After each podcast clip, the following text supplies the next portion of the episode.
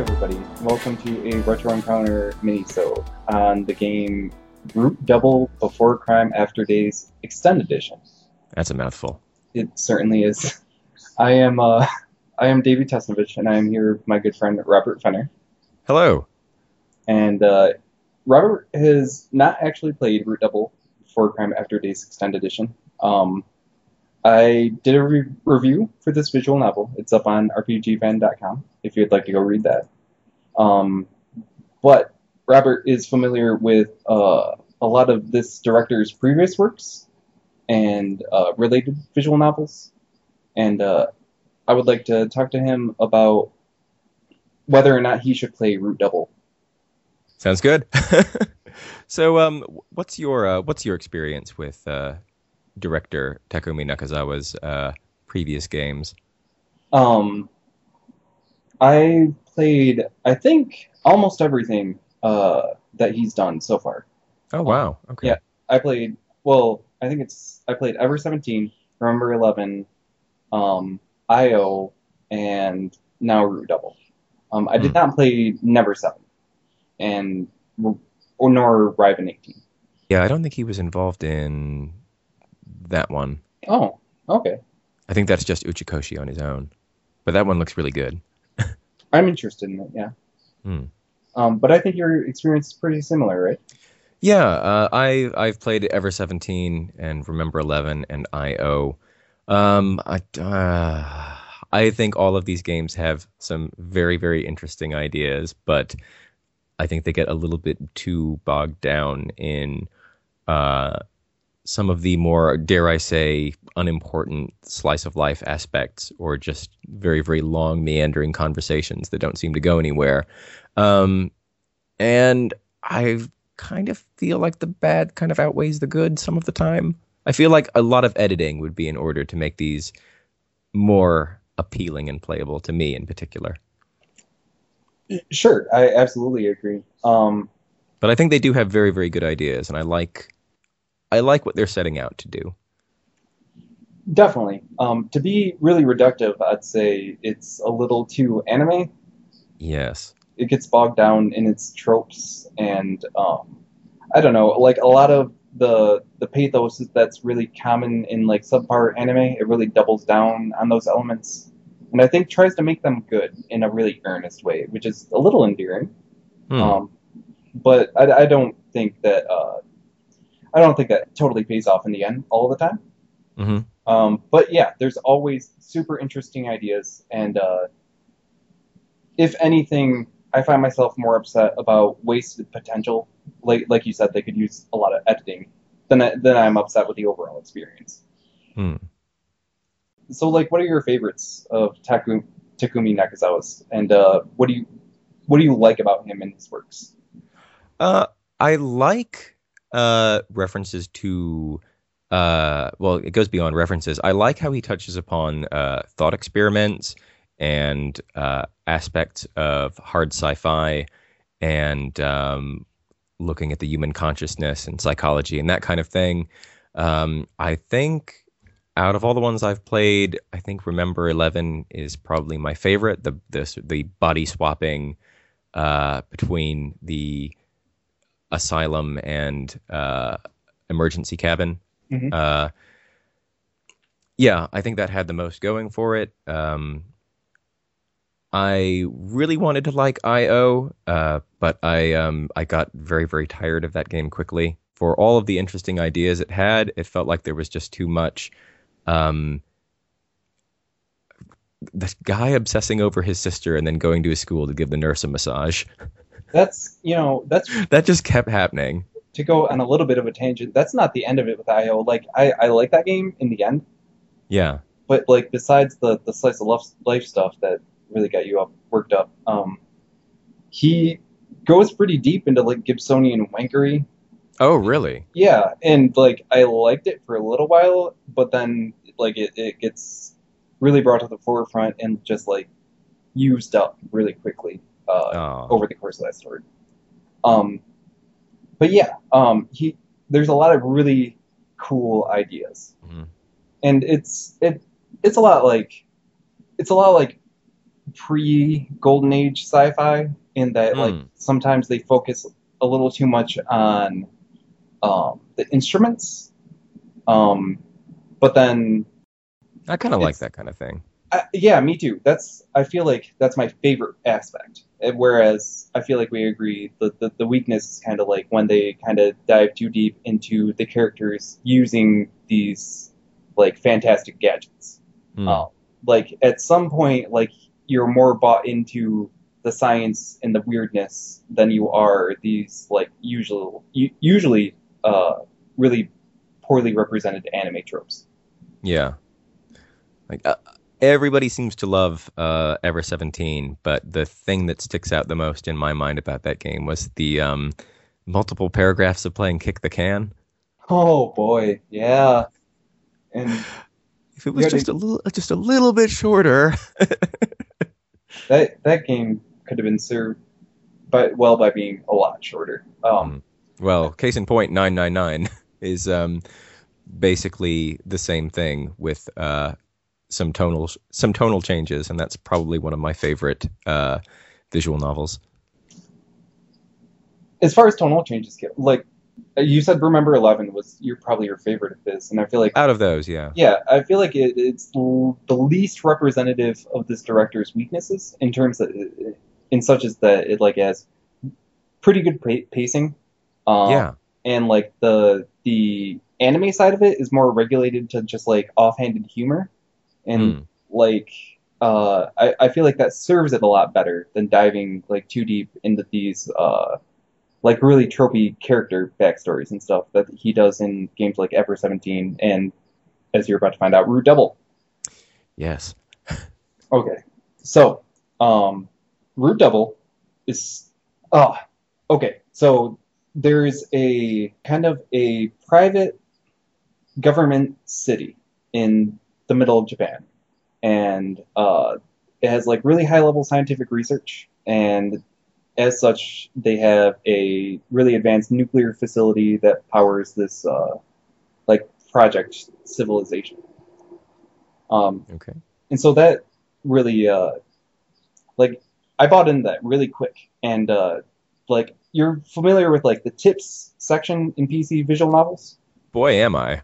um so I've never really dove too deep into them before but Hmm. like there was consistently things like I felt a little ashamed of my ignorance but like a lot of the times when they were talking about like the dangers of nuclear radiation and like how nuclear radiation is um, measured and like the instruments and like the effects like i was pretty ignorant to a lot of that stuff and like the tip Okay. section from the tip section like i feel like i kind of have a vague understanding of like the chernobyl disaster like wow. yeah. Okay. it gets like there will be like a couple pages and the, like they'll just like use something simple like uh millisieverts to deliver like a small little factoid about like a real life disaster just so you have a reference point Hmm. um and that was really and that stuff like hits really early in the game and that like i was really brought into that really quickly and uh the one of the protagonists and the one that like the default first route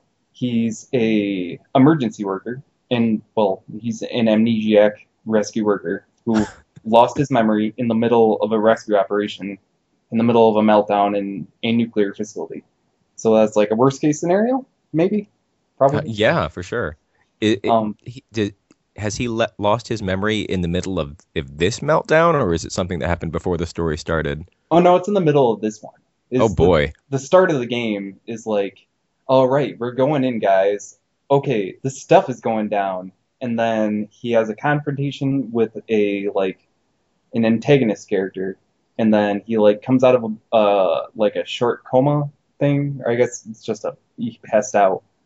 Um, yeah. yeah, and he he wakes up, and that's basically the start of the first round of the game. Um, That's a very strong start. it is, and it's a really good, uh, really good reason to feed the player all this basic informa- information about the disaster going on. So there's not like that dissonance there. I know a lot of people feel that amnesia is uh, hackneyed, but um, I think this sounds like a very, very interesting way to employ it. Yeah, and the um, the pseudoscience in the game really supports the way the amnesia happens. Um, like it doesn't feel like it was just like it, it's not a bump on the head thing. Okay, good. Yeah, so that's cool. But besides just like the, the nuclear disaster, like uh, there's a lot of really hardcore firefighting stuff, like a lot of like uh, infernos rolling over and backdrafts and like every like weird thing that fires can do or like uh, oxygen deprived air like is like stuff that I've never really thought that hard about. Um, Yeah. It's just really cool and interesting and like that's I guess that's a really common theme with Nakazawa and with the Uchikoshi who besides sharing a director or writer role have co-written before. So I assume that they share they've shared shared a lot of notes Yeah, I would imagine so. but they really like to just grab from a bucket of cool ideas or like interesting things and just like add them as small details in the overarching story. Yeah. Um, so in this case, it's going to be a lot of uh, nuclear radiation stuff and firefighting stuff, and both of those were really interesting to me. Yeah, if nothing else, you can't say that these guys didn't do their research because boy did they. Okay, so a little further on in the story, it's slowly divulged to this amnesiac rescue worker that there are um, telepaths in the world, and like it's it's something everybody else understands. It's it's been around for like a little more than a full generation. It's about I, I want to say about forty years old. The science of telepathy, um, and that's explained in a really cool, basic, like really understandable hard sci-fi way like to the point where you sit you literally will sit through lectures about um, basic particles and like elementary particles and like the way the information is carried between these particles to another mind and like the Okay. differences between a mind and a brain and like just all these details of it that really make it cohesive um That's that quite an unusual look at that kind of thing. yeah, that was one of the most remarkable things about this game by far. Like, um, it, it a lot of that stuff is interwoven with um in in another route. It's interwoven with some teenager slice of life stuff. But like at that point in the game, like I wasn't playing for the character development, and I wasn't playing for the slice of life stuff. I was playing for the class, that the, the lecture that the character would get to sit through. Um, Okay. all Yeah. that all that stuff was super super cool man a lot of like i'm sure you'd expect like a lot of quantum theory um, they really really flirt with four dimensional beings without quite going there Ah, yes, again. yeah exactly there's um it's weird these guys have kind of made like new tropes for the medium of visual novels Yeah, yeah. This, these, all of these themes, uh, they've come up in in pretty much all of the, uh, all of the works that I've played by uh, Nakazawa and uh, Uchikoshi. Sure, and it goes a lot deeper than that. So, in this facility with the nuclear meltdown and all the fires, and uh, there's actually, as an aside, there's this really cool like fictional drug that these characters have to occasionally apply, so that for an hour they'll be immune to a great deal of radiation effects. Oh, Um, that's if really only it worked that way. if only maybe one day. Uh, the I think the excuse was really like uh, nanomachines. They they break it down. Oh. yeah, which I guess is fair when you're talking about breaking down radiation on an organic level. That that's uh I don't know I don't know how else I'd try to explain that. But yeah, there's nine people locked in the facility, and Okay. the facility's locked down for about nine hours. it's and like the same disaster or a similar disaster happened in the same facility nine years prior. Does this sound like anything we've heard before? It I like at when that info dump was given to me, I literally Googled to double check that Uchikoshi did not write this game. And yeah. I, I went through a lot of internal struggle, like is he ripping him off at this point? Or It sounds a little bit strange to do that, especially after the success of Zero Escape. yeah. I But do it, it's it's not like they're not friends. I mean, they just collaborated on a visual novel last year, based on the anime Punchline. So I mean, it's it's not like they're not talking. So, Right. Um, yeah, and they ah, like like I said, they they've probably been sharing notes for a long time. I guess so, yeah. So but uh, I- that that seems a little bit too flagrant. I'm not sure how I feel about that. I also I, I wasn't sure about the source because I found it through a Google search on an like an old BBS, but um some people were saying that Root Double was written mostly by New Blood authors, and then Nakazawa worked as an editor and director. Okay. Um, so I kind of that made me wonder more like is Uchikoshi just that um, influential in the medium that like this kind of thing is just going to be a trend for a while? Yeah. It's it's fine because like that that stuff that part of the execution is fine and if you played the games before it it's a little bit of a side eye like mm, are you really doing that again like and yeah. the nine characters like 999 and Zero Escape, they're based on the the Enneagram personalities. They do implement that in a much cooler way. Um, they're more direct about it, which is, I mean, a plus and a minus. So what But- sort of characters do we have, for example? so like there's like they, they they straight out like give a title to each part of the Enne- enneagram like there's the reformer there's like a guy who like thinks the institution of this like scientific research community is messed up and like he wants to go to any extreme necessary to make sure that the situation is reformed as they can move forward in the research of telepathy Oh. so that's really cool.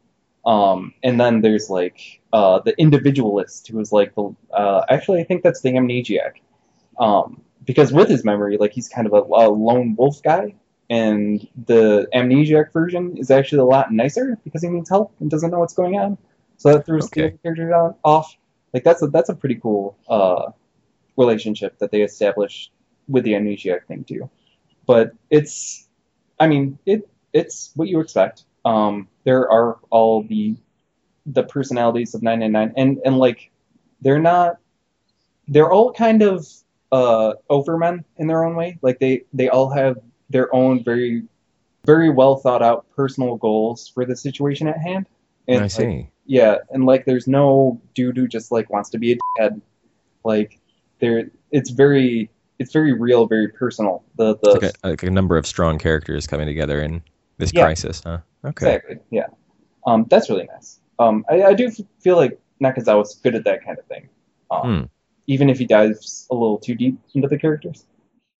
But yeah, the the, the telepathy angle, like the the way they dive into it, um, it's really sometimes it's really really specific, and like you feel like you're fully understanding um, telepaths in this society and like the way they're viewed and like the way they come to terms with their powers, and it's kind of got like I guess like an early days X Men vibe, a bit of a way, like people coming to terms with their their power set or whatever. They're treated quite badly by the rest of society, or are they just having a bit of an inner struggle? It's it's both. Uh, Okay. Because like there's also beyond telepathy, there's also empaths, and empaths can like read your emotions, read your mind, and even regular telepaths are generally set off by that because their empaths are so much rarer. Like it's a higher level form. Oh wow. Okay. Interesting. Yeah. So um, even like amongst themselves, they're sometimes sometimes fighting against one another, and they seem to largely group in these scientific research communities because of the social environment around them. Like they they think if I can just be around people like me, I'll be a little bit safer, and like there's that whole have and have nots kind of give and take. Yeah. That was kind of a theme in IO. It sounds like it's doing quite a quite an in-depth and unusual thing uh, in regards to that side of it. but yeah, it's also like a really, really well produced game. Um, the music is going to be really familiar if you're familiar with his other works because it's consistently the same composer and it, it it is exactly what you expect, but it's also not bad. Okay. The background art though is like I thought it was like remarkable. Uh, it's all really super high res and like I mean I have I have a pretty good display that I was playing this game on and uh, I was just like constantly wowed. I would always be turning off the dialogue window just to like stare at the background art, like just the the scenes of destruction, like the weird high tech facilities and stuff, everything. It, and there's a lot of it. There's a lot of nice use of color that I've seen in the um, in the screenshots that accompanied your review. Yeah, they really it's it's not what I was expecting to be looking at given the set. It was nice. Uh, no, that was kind of one of my favorite parts of the experience. Um, I don't know what that says, but it reminded me of uh, when we were talking about Juniper's Knot when I said like a, visual novel can never really have enough art. Mm. Like this game, I feel like was almost there for me. Like it, the the character designs were something else, and I was not a fan, but the background art was like amazing. And it would change with the times of day, and you'd get like a new piece of art, and I'd be like, man, this place looked great during the day, but it still looks really cool lit up. Oh, that's great. It, it sounds really dumb and simple, but stuff like that when you're essentially reading a book, I feel like that adds so much because I would always much rather see a picture than have like a paragraph of descriptive prose. And I know that's probably just my tastes, but that Mhm. I guess that's what you come to a visual novel for. Yeah, absolutely. So all that stuff being said, um, Root Double does fall victim to all the same uh, weaknesses that this director has always had. Like Ever 17 is a great example of repeating scenes that you just do not need repeated. Like sometimes word for word rehashings of an event. Um, Mm. sometimes it would be just delivering the event from a different character perspective. And it's like at some point you can just write it well enough that I understand that character's perspective without you telling it to me directly later on in the book. Mm. That was really upsetting to me. It, it almost felt like it was insulting my intelligence at some points. That's Um, the issue that I have with many of these titles. And I don't know whether it's just to fill space or if they really aren't giving their audience enough credit and are just trying to drill this over and over and over again into your head. Um, I find it very frustrating as well as I as I can tell that you do. it's it's the thing it's there's so much ill will built up every time you sit through one of those repeated scenes i feel like that's the primary feeling you're sometimes left with at the end of these visual novels I mean, if it's important and you don't want your reader to forget, I would think that's what the tips section is for, as you know, like a, a little portable codex that you can refer to at any time. So, I don't know, instead of just repeating the same dialogue or scenes over and over and over again, just put like a little summary that you can refer to if you want to. And then I'd feel that everybody would win. i'm actually super glad you, you brought it up that way because it actually still does that Oh, It- gosh. it will repeat the scene and after the repeated scene give you the tip section entry and like because i was so happy with the tip section from early on during the, the nuclear meltdown i was trying to keep up on it and like trying to make sure i wasn't having any uh, new entries just sit around unread and like Yeah. when eventually they would just be rehashing a rehashed scene in the tips section and like sometimes they'd give you like a couple more words of description and like try to pass it off that way i felt like and i i do feel like it's a filler uh thing or i guess i i hope it's filler um, yeah. more than it is just assuming that i'm i'm i can't remember stuff. I don't know. It's really This wouldn't fly in a regular novel. So, right exactly. So on that note uh beyond repeating scenes they would frequently give you scenes to serve the exact same point that many scenes had before. Like you already understand why like character x became a rescue worker and like you understand like specifically the event that probably started to make them think about it you have found out about when they started training to be a rescue worker. You know what it was like for them to train and to eventually get the job? You know what their early days were like in the job and they will still go back and give you more scenes regarding their feelings about being a rescue worker just in general.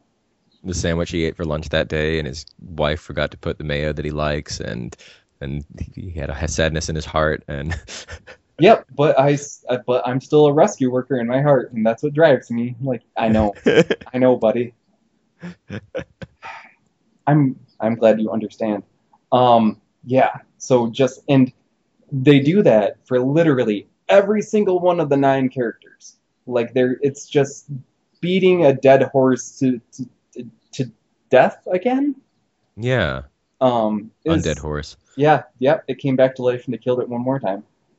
They this got is a repeated problem that I've been having with this medium, uh, and it's not exclusive to the works of uh, Nakazawa. And it, it's yeah, it, it, it's why I'm now that I'm older and that I have less time. I'm kind of starting to have a little bit less time for visual novels that do this, um, and I prefer an experience that's maybe a little bit shorter but gets to the point. You know? Yeah, um, on that note, I, I played through um, the first two Zero Escape games earlier this year. Yeah. And um, the first time? no, no, I replayed them. Ah, okay. Um, just when the the third one started getting exciting. Um, Mm. and it was uh, it was a bit of a crawl.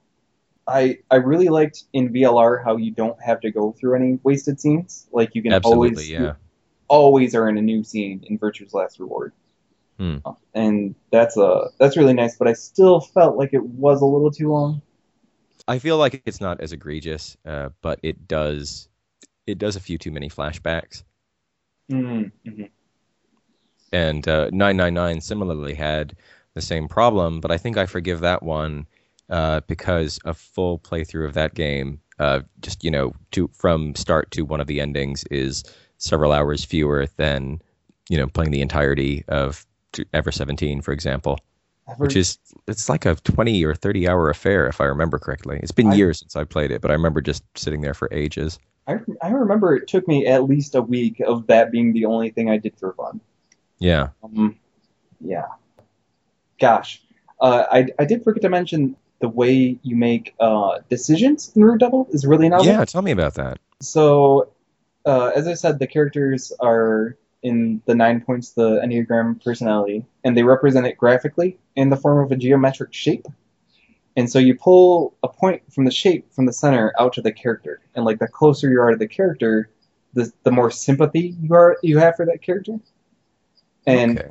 so they'll always pre- present you with this graphic instead of just presenting you with a list of choices. And it'll range from stuff like if you only have, uh, or if you're short one vial of the nuclear radiation suppressant, um, like whoever you give the least sympathy to is going to be the character that your protagonist doesn't support to get the vial. Ah, wow. Yeah, That's harsh. Yeah, it is. And there's like more standard route choosy stuff, like when you break into a group, like the the characters, like if you're breaking up into groups of two, you'll know that beforehand usually, and you'll say, oh, okay, I want to team up with this person. I want to get a little more backstory on this person, and that's kind of cool. Um, it seems really superficial, but when you get to that graphic, and if you think about it just like without trying to gamify it, I feel like that's a really cool way to present how you're changing the stor- story as a player. It's definitely different, and it sounds like a much more appealing way to handle that than, for example, um, the phone trigger in Steins Gate, where you Ah. select the text messages. I f- think that was similar kind of sentiment. Let's make our choices uh, illustrated in a different manner, but I felt like that didn't work as well as I would have liked it to. Um, and this sounds like a much more uh, enthralling way of handling that. I feel like it's so close to being a revolution. Like, Yeah, like, seriously, like sounds uh, brilliant. well, in practice, it's not as great as it should be. Um, it's because like after doing it for so long, like you will see the outcome before you ever do your input. Um, Ah. and there's a couple it's very few but there's a couple that are super finicky so it's like a scale of like one to nine one eight or nine and like there were a couple that were like you have to specifically hit one and seven on these two characters and that was frustrating um, they were very few and far between but besides that a lot of them were uh, too transparent like you would see the list in your mind when you were setting up this graphic I feel like if they did a little more, like, or actually, I would say way more subtle things with this, that it would be just like really revolutionary for visual novels, just to like here interpret my emotions about these characters into action for the story. Uh, that's a really really cool idea and almost nailed. That's sharp, yeah. The last thing I really want to talk about is the extend chapters. Um, yeah, what what exactly are those? So when you get the true ending in Root Double, you unlock the extend chapters, and there's like a couple really cool canonical ideas in the way they like represent like the perspective that these chapters are delivered to you, and that just feeds back more into like the the um, telepathy and weird science fiction stuff that I was talking about earlier. That was really cool. Uh, but in practice, once again, it was just rehashing like the the essence of these nine characters. Mm. Which I guess, if at the end of this game you're looking for some omake, it's there, but like it's really not anything other than that. Um, and I, like in a game that already did not need filler, like it. I think the most upsetting thing is like there was one route that had like a really cool character development, Yeah. Um, and like the, there were eight others that you would just sit through and be like, okay, I remember this, or oh, I could have imagined the scene happening without it being delivered to me directly. But sure, okay. Uh, Mm. so I don't know. I know what you're saying about visual novels. Like I don't know how to go forward with this medium. I'm really excited about Zero Escape Three. Yeah. Same here. Um, Danganronpa's all right. Danganronpa is pretty good. Um, there's a Psycho-Pass game coming out this fall. Looks pretty neat. That could be cool. Um, yeah. Did you uh? Wow, I'm getting off base here. Did you play Chaos Head? Uh, I played quite a bit of Chaos Head, uh, and I thought it. I I really loved the start, and I really loved the hateable uh, protagonist, the uh, visual novel otaku who lives in a shipping container and just talks to his dolls all day long. Yeah. I thought like, oh my god, I can't believe that a big visual novel is doing this. This is great. Um, and then when it just turned into um, sexy ladies pulling swords out of the negative space uh, and pseudoscience about like visualize the sword with your mind, I, I kind of I'd had enough at that point, and I didn't end up finishing it. Yeah. Um. Man. So I. I it's think such a strong start. I, I just want to go back. I just I thought of that game because like that's another thing I feel like was really kind of ruined by being too anime. Hmm. Um, I was I was actually having like my my first ever uh really severe bout of social anxiety when I started playing that game. And Yeah. Through identifying with that unlikable protagonist, I started Mhm. kind of seeing how weird and stupid and neurotic I was being, and that was like a really important experience for me that devolved into anime sword ladies. Yeah, uh, I can see why that would be very disheartening. Uh, yeah, but like it's it's it's still like a hugely important game to me. Which, in the same way, I guess Root Double will always be close to my heart because like it really did teach me a lot about a couple non-fictional things, Yeah, and like for that reason, whenever ti every time I think about them, it's gonna come to mind. That and uh, actually, right after I finished this game, I started reading um some some of the actually lesser known Frank Herbert stuff. oh, I- really? Yeah, Okay. I feel like a lot of there's a lot of shared DNA between some of the things he says and like some of the things in Root Double, and Hmm. I, I feel like he expands on it properly and delivers it properly. uh, But when I recognize those ideas, like every single time, like it gives me a little more affection for Root Double in hindsight. Yeah. Oh, that's cool. That's very sweet. Thanks. The uh, I'm always thinking about you, Root Double. Japanese game developers seem to love Frank Herbert. Yeah, I'm starting to see that now. Uh, I, uh, I I read Dune for the first time uh, late last year, and um, it surprised me how much it was like Suikoden. Oh, I didn't I didn't see that, but yeah, okay. I, I there's even there's quite a few character names reused, and um, the the whole um, the whole conflict between uh, the Atreides and Harkonnen reminded me a lot of um, certain conflicts in Suikoden one and two in particular. Man, that's a that's a really cool perspective on that. That makes me like those games more. Crap. Yeah. Man, I was really okay with hating Suikoden forever. Um, well, the first couple are okay. it's it's hard. We're so far off topic, but it's hard to see. it's hard for me to see past the translations in those games. Oh, they are really really bad. Which- I, I I concede there. By the way, Root Double. well, its translation I feel like is mostly on point. Like there are some blatant grammatical errors that, while they didn't really affect my experience, I would just always just kind of raise an eyebrow at. Hmm, this is Sekai Project, correct? Yeah, there would just be like punctuation in places that punctuation had no place being in. Yeah, I've played a few things that they've uh, translated, and I've had similar similar complaints that it made, made me give a little side eye to, a side eye to the game. It's yeah. Well, I guess this one's different because like this game is on Steam. Like I know you said this on Trello, but like this or no, no, it's on the boards. You said this game's on Steam. It's legit. Uh, I guess might even, be, might be might even be on Vita in a year. Who knows? yeah, they say it's supposed to. Um, I guess that's a that's a good note though. Uh, like this game is on Steam. It's not unreasonably priced. It's it's more than you'd spend on a book, but not much more than you'd spend on an audiobook. So I think that's fair. What is it? Oh. About thirty about thirty dollars or so? It was thirty when I bought it. I'm not sure if that was a permanent price. Um, It's it's about twenty five pounds over here. digital digital goods don't have a weight, Robert. Uh, Oh, you got me. but yeah, I, I, I kind of still feel good about my purchase just to kind of support more visual novels being translated and being released officially. I think that's a great thing. Um, and I would love to see uh, Riven 18 come out in the same way. Hmm. Yeah. Uh, I I think um, the team that translated this were working on that. So um, maybe if this is successful, they'll be able to do that in an official capacity.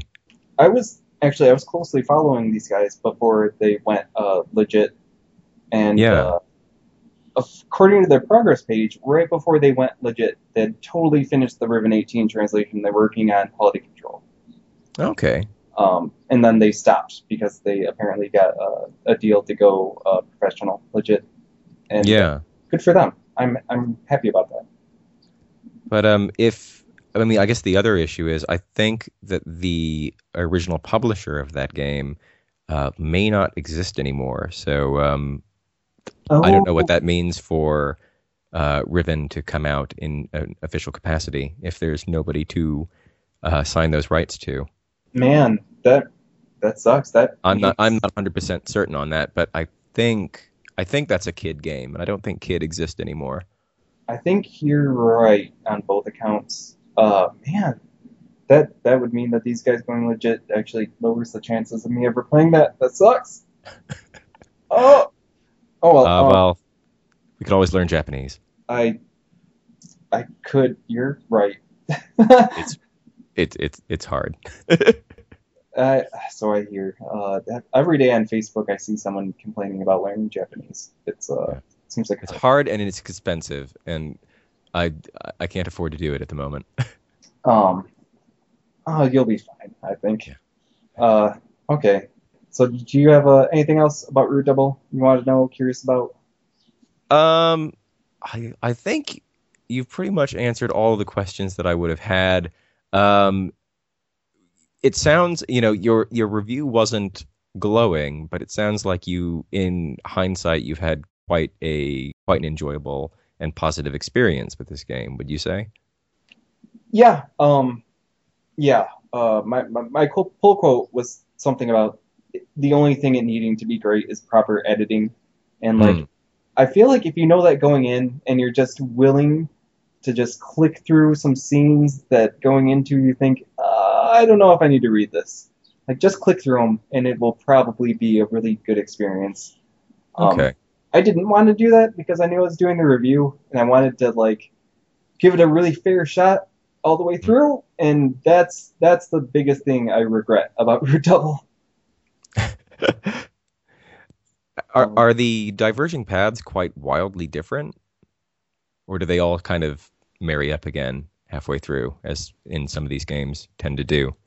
they're actually, aside from very rare instances, not very different at all. Like they Oh, they almost all dead end into a bad end like immediately. Uh, The upside of that being the dead the bad ends that I saw were really good. Um, I'm a big fan of games with loads of bad ends. Remember Eleven had some really good bad ends too. Yeah. Can, That- can you give me a spoiler example of a few of your favorite bad ends? Sure. So the amnesia guy, when you are him, uh, there's a point where paranoia overtakes everybody else, all the other survivors, and they tie you up in a storage room, and with no uh, medicine to delay the effects of the uh, nuclear radiation. So you're tied up there, and the bad end is like him thinking about being tied up. And his whole thing was, I'm not going to use the capsule. I'm going to, I'm going to save it for them, and that'll prove my innocence in retrospect. Um, and then like, I think it's like six hours or something like that. He starts to get sick, and like, eventually one of the characters comes in to release him, and then immediately dies. And like, he goes out and like, kind of checks the wreckage of what's happened to everybody else. That was really cool. Like, I'm really into paranoid fiction. There wasn't much of that in Root Double, but there was uh, some really good instances of it in the bad ends. Yeah, that sounds like a good one. It was it was pretty hot. Uh, man, yeah, that was actually one of my favorite moments of the whole game was that bad end. Yeah, that's that's that sounds like Kara no Shoujo. That's one of those kind of awful, awful endings. It was it was it was pretty much the worst, and like I, I can still see in my mind's eye him walking around with this full ampule, being like, guys, guys, does anyone need this? What's going on? Why do you have bullets in you? Like what happened? Oh, severe. Yeah, I know we talked uh, pre-show a little bit about how this guy also uh, worked on one of the one of the releases of Killer Queen. Yeah. One of the problems I really had with Killer Queen was bullet wounds didn't mean anything. Um, that really upset me. Like people just get shot and like be walking around fine because it's a scene later. Don't worry about it. Um, yeah, nothing really seemed to mean much in Killer Queen. I've got to say, I was short of like being completely blown up. yeah, yeah. Um, no, nobody really suffered for any of the tense uh, and violent situations they got into. So no, yeah, Root Double does represent the gravity of things. Like there, there's like a couple guns in the facility, and like they're both really big deals. And like the the effects of the radiation like carry on through that with that character throughout the course of the entire game. Like it's Oh, cool. yeah, lots of lots of really cool, carefully planned stuff. It it doesn't always pay off as well as it should, but it's satisfying nonetheless. Hmm. I guess my last question would be, how long is this game? Oh gosh, uh, uh, longer than it should be. I gathered that way shorter than IO. Man, I'm trying to think of what to compare it to. IO was way too long for me. It's uh, it's hmm, hmm. I I screwed up my my Steam clock on it because I, I fell asleep a couple times playing it. Uh, happens to the best of us. I want to say probably I would guess 30, 30 hours. Okay, that's not too bad. It was uh, yeah, it should have been like 20, I would say. Hmm. But yeah, it, if you ever play this game, Robert, I I kind of kind of suggest you do, especially if it ever goes on sale. And just like if when you see a scene coming on, and you're like, I think I know what's up. Just trust in yourself. You do. You know what's up. Just click through the scene, and you'll still enjoy Root Double. Um, probably more than I did.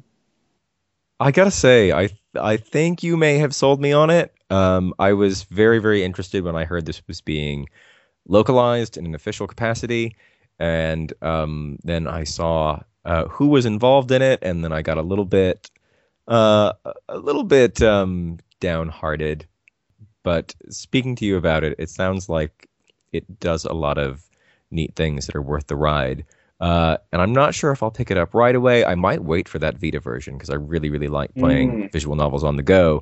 Uh, but I mean, if that doesn't materialize, or if there's a particularly enticing sale, uh, I may pick that up sooner rather than later. I would, I would suggest thinking about the PC version because I don't know those, that background art on my my big old monitor was pretty Yeah. pretty nice. Okay. Um, but yeah, having it on the go would be nice, especially when you're just clicking through something that sucks. Um, which is not all the time. All the cool ideas in Root Double, everything that interests you about it, is explored in full and is really cool. It's the stuff around it that sucks. Okay. Well, that's that's good to know. That's important to me anyway. Yeah, it's got really high highs. I'll say that. Cool. Oh, I'm glad you enjoyed it. I uh, Thank you for sharing. Thank you, thank you, Robert, for listening to me talk for an hour. That's beautiful. Oh, pshaw. Thanks everybody for tuning into our uh, Root Double Before Crime After Days Extend Edition discussion. Uh, We've been Retro Encounter we have been a retro encounter minisode. Uh, me and my of a new game. of a well, this game technically came out more than a year ago, which is uh, the cutoff line that Josh Curry drove. Uh, Okay. So yeah, it is a 2014 game. So here we are. Um, Those uh, those halcyon days of long ago. and it'll run on your retro computer. I bet. That's a plus. Now, th- now that is what I need. So please uh, come check out the Retro Encounter thread on our forums at rpgfan.com. And uh, you can check out our Twitters if you'd like. I am Davi underscore Kaze. That's D A V I K A Z E. I'm uh, Misanthro Bob. I won't spell it out. You can find it. Um, you can see me talk about games and sandwiches and stuff. Well, have a, a lovely evening, Robert. Well, have a lovely morning. Thanks for listening, folks. 閉じ込められた箱舟の中の日々記憶を探せば鍵は見つかるその場所に